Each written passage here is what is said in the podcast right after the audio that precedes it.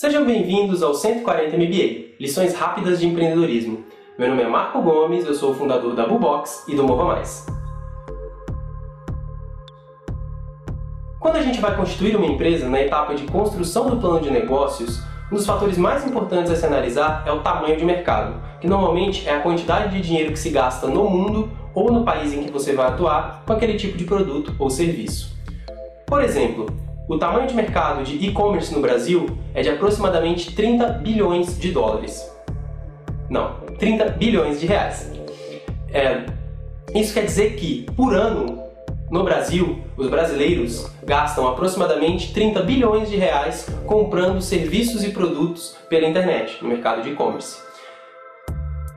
Dentro do fator de tamanho de mercado, há também um aspecto muito importante para se analisar para quando você vai construir a empresa, que é o addressable market, o mercado endereçável. O que quer dizer o mercado endereçável?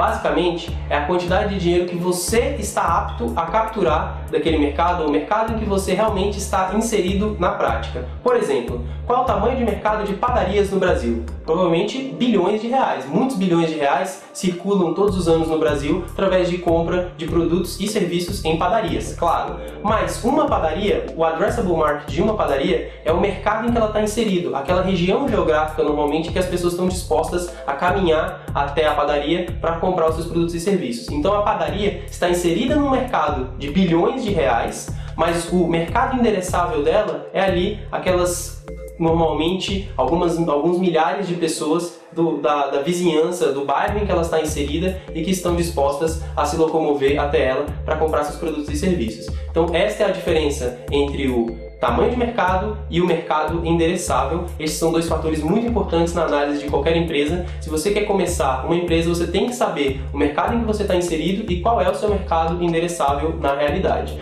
Para a internet, as coisas são muito mais, mais interessantes e mais fáceis é, neste aspecto de, de mercado endereçável, porque normalmente você tem, você tem, se tratando de negócios digitais, você tem pouco pouca limitação geográfica. Muitas vezes tem uma, uma, você tem uma limitação de idioma, às vezes de, de é, serviços de entrega do, do, produto que você vai entregar, mas ainda assim é muito mais escalável e repetível do que uma padaria, por exemplo, que você tem que sair abrindo padarias em todos os bairros para conseguir alcançar o mercado inteiro.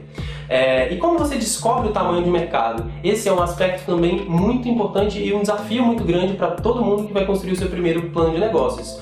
Normalmente você consegue tamanho de mercado fazendo estimativas e pegando estimativas prontas do mercado, do próprio, é, fazendo uma busca, por exemplo, num buscador, você descobre é, que um jornalista escreveu qual é o tamanho de mercado do, do, do, setor que você quer atuar, por exemplo, o setor de seguros online, ou o setor de e-commerce de, de pet shops, ou o setor de é, entrega de comida é, em casa, por exemplo. Então, normalmente, jornalistas já escreveram sobre isso é, com base em estimativas feitas por empresas de consultoria e você consegue essas informações é, na internet. E algumas vezes você vai conseguir essas informações antigas, por exemplo, de 2012, de 2010, de 2007. E, mas aí o que, que você tem que fazer? Você tem que fazer uma, uma estimativa de projeção para o ano que você está inserido. Então, se a gente está agora em 2014 eu achei a estimativa de 2010, eu posso ver o mercado em 2010 era de tal tamanho, mas nessa mesma matéria ou em outra matéria eu descobri que o mercado cresce 20% ao ano, por exemplo. Então eu pego de 2010 e aplico 20% de crescimento ano a ano até chegar no meu é,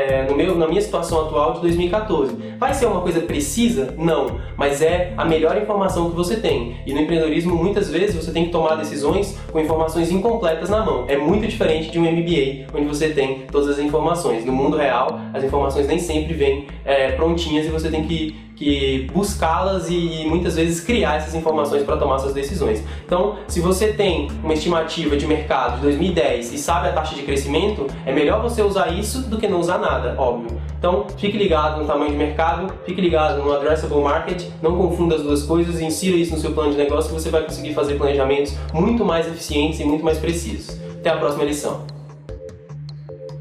E aí, gostou? Como você pode perceber, isso é um teste. A câmera ainda não é a melhor, ficou meio fora de foco em alguns momentos, porque eu estou gravando completamente sozinho com uma câmera de, de foco automático, mas a coisa tende a melhorar, principalmente se você espalhar isso para seus amigos e conseguir fazer com que esse vídeo chegue a muitas pessoas Inscreva-se. Se você se inscrever e mandar isso para seus amigos, eu vou me sentir muito mais motivado a continuar gravando esse tipo de vídeo. Se a gente chegar em mil inscritos, eu coloco mais vídeos no ar. Se a gente não tiver mil inscritos, aí realmente não vai, não vai fazer muito sentido. Eu vou perceber que a tentativa foi uma tentativa falha. Isso faz parte da vida e eu vou continuar tocando aqui os meus negócios. Mas se você gostou do conteúdo, inscreva-se e manda para seus amigos. É isso aí. Muito obrigado.